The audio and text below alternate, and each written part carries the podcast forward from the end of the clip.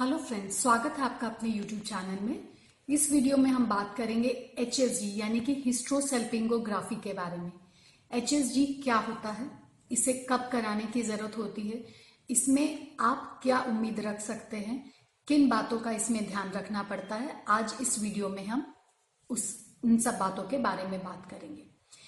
HSG एक तरीके का एक्सरे की जाँच होती है, जिसमें हम ये पता लगाते हैं कि फेलोपियन ट्यूब्स, यानी कि गर्भ नली खुली है, ये ब्लॉक है। वो कपल्स जिन्हें शादी के बाद, कुछ समय तक ट्राई करने के बाद बच्चा नहीं हो रहा है, बाकी की सब जांचें ठीक हैं, और हम ये जानना चाहते हैं कि जो महिलाएँ हैं, उनकी फेलोपियन ट्यूब्स, यानी कि गर्भ नली खुली है या ब्लॉक है, ये पता करने के लिए इस टेस्ट का इस्तेमाल किया जाता है। इस टेस्ट को महीने के आठवें से ग्यारहवें दिन के बीच में ज़्यादातर केसेस में किया जाता है। जिस दिन महीना स्टार्ट होता है, यानी कि मेंस्ट्रुअल पीरियड स्टार्ट होता है, उसे हम बोलते हैं डे वन डे एट से डे इलेवन के बीच में इसे करना ठीक रहता है. एचएसजी कराने से पहले हमें कुछ बातों का ध्यान रखना बहुत ज़रूरी है. एचएसजी को सिर्फ़ उस जगह पे कराए जो कि साफ़ सुथरी हो एक्सपीरियंस्ड हो और वहाँ पे गुड क्वालिटी एक्सरे हो.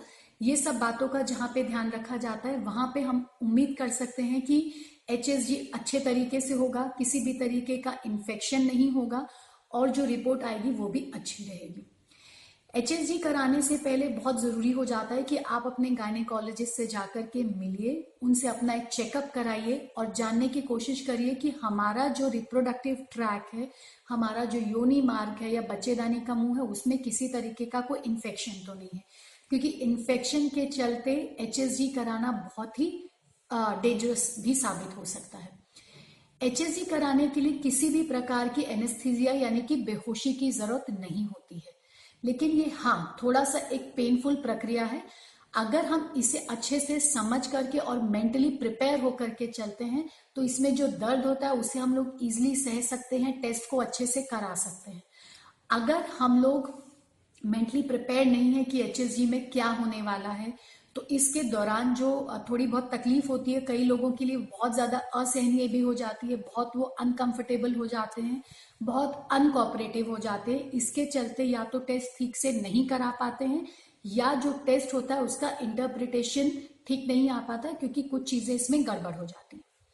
तो आज हम उसकी प्रिपरेशन यानी कि एचएसजी में क्या आप सोचते हैं कि होना चाहिए, वो भी हम बताएँगे।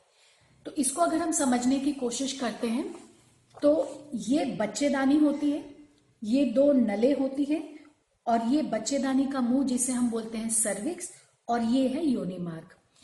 एचएसजी के दौरान बच्चेदानी के मुँह पे यानी कि सर्विक्स में एक खास तरीके का इंस्ट्रूमेंट जिसे हम लोग कैनुला या कभी कभी एक खास तरीके की ट्यूब जिसे हम लोग एचएसजी ट्यूब या आ, आ, कई बार फोलिस कैथेटर भी डाला जाता है और उसे यहाँ पे फिक्स कर दिया जाता है।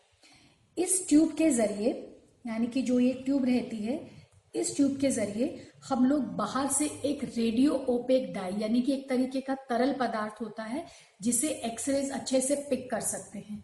वो रेडियो ओपेक पदार्थ हम लोग जो है बच्चेदानी के अंदर में इंजेक्ट करते हैं।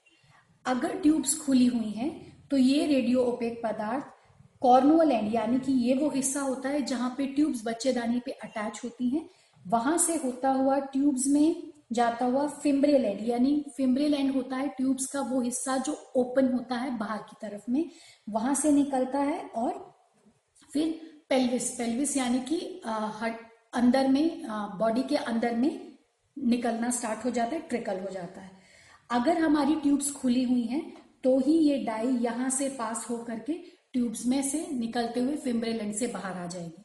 और ये टाइमिंग का ध्यान रखते हुए लगभग इस टाइम पे जब हम ये उम्मीद करते हैं कि डाय जो है कॉर्नुअल एंड से होकर के ट्यूब में और उसके बाहर पहुँच चुकी होगी एक्सरे एक्सपोजर दिए जाते हैं। यूजली दो या तीन फिल्म्स ऑप्टेन करी जाती हैं और उन फिल्म्स को फिर हम स्टडी करके ये जानने की कोशिश करते हैं कि बच्चेदानी की अंदर की कैविटी यानी कि यूट्राइन कैविटी कैसी है? उसमें किसी तरीके का कोई बनावटी नुक्स तो नहीं है, कोई डिफेक्ट्स तो नहीं है।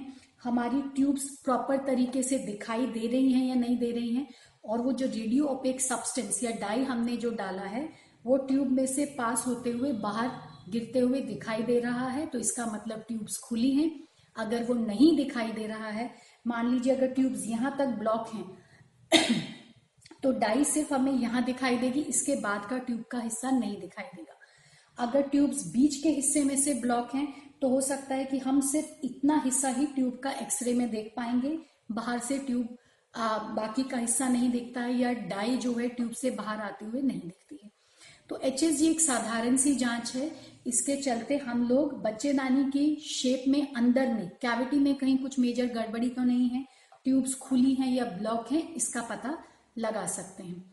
इसमें थोड़ा सा पेन ज़रूर होता है, लेकिन अगर आप अपने आप को रिलैक्स रखते हैं, अपने आप को एकदम लूज रखते हैं डॉक्टर के साथ कॉपरेट करते हैं तो इसका जो पेन होता है वो ज़्यादातर बेरेबल होता है। फिर भी प्रक्रिया करने से पहले कुछ तरीके की दवाइयाँ दी जाती हैं, ताकि आप थोड़े से रिलैक्स हो जाएँ और जो पेन है वो थोड़ा सा कम हो जाए। एचएसजी के बाद जो रिपोर्ट होती है वो सेम डे ही मिल सकती है और एच के बाद कई बार तीन दिन, पाँच दिन एंटीबायोटिक का कोर्स भी दिया जाता है ताकि किसी भी तरीके का इन्फेक्शन क्योंकि हमने एक बाहरी तत्व जो है शरीर के अंदर में डाला है तो अगर किसी भी तरीके का कोई छोटा मोटा इन्फेक्शन होगा तो हम जो वो एंटीबायोटिक देते हैं, उसके चलते वो इन्फेक्शन बॉडी में नहीं फैलेगा। और कभी कभी जो है एच करने से पहले भी एंटीबायोटिक्स दिए जाते हैं। ये इंश्योर करने के लिए कि जो हमारा ये जो रास्ता है, इसमें किसी भी तरीके का इन्फेक्शन पहले से नहीं हो, ताकि जब हम लोग ये ट्यूब्स अंदर डाल रहे हैं कैनुला अंदर डाल रहे हैं या दवाइयाँ अंदर डाल रहे हैं तो उस प्रोसीजर के दौरान किसी भी तरीके का इन्फेक्शन नीचे से ऊपर और फिर वहाँ से ट्यूब्स के अंदर होता हुआ पूरी बॉडी में नहीं फैले।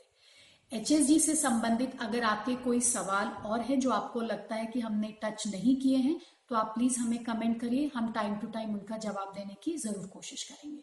Thank you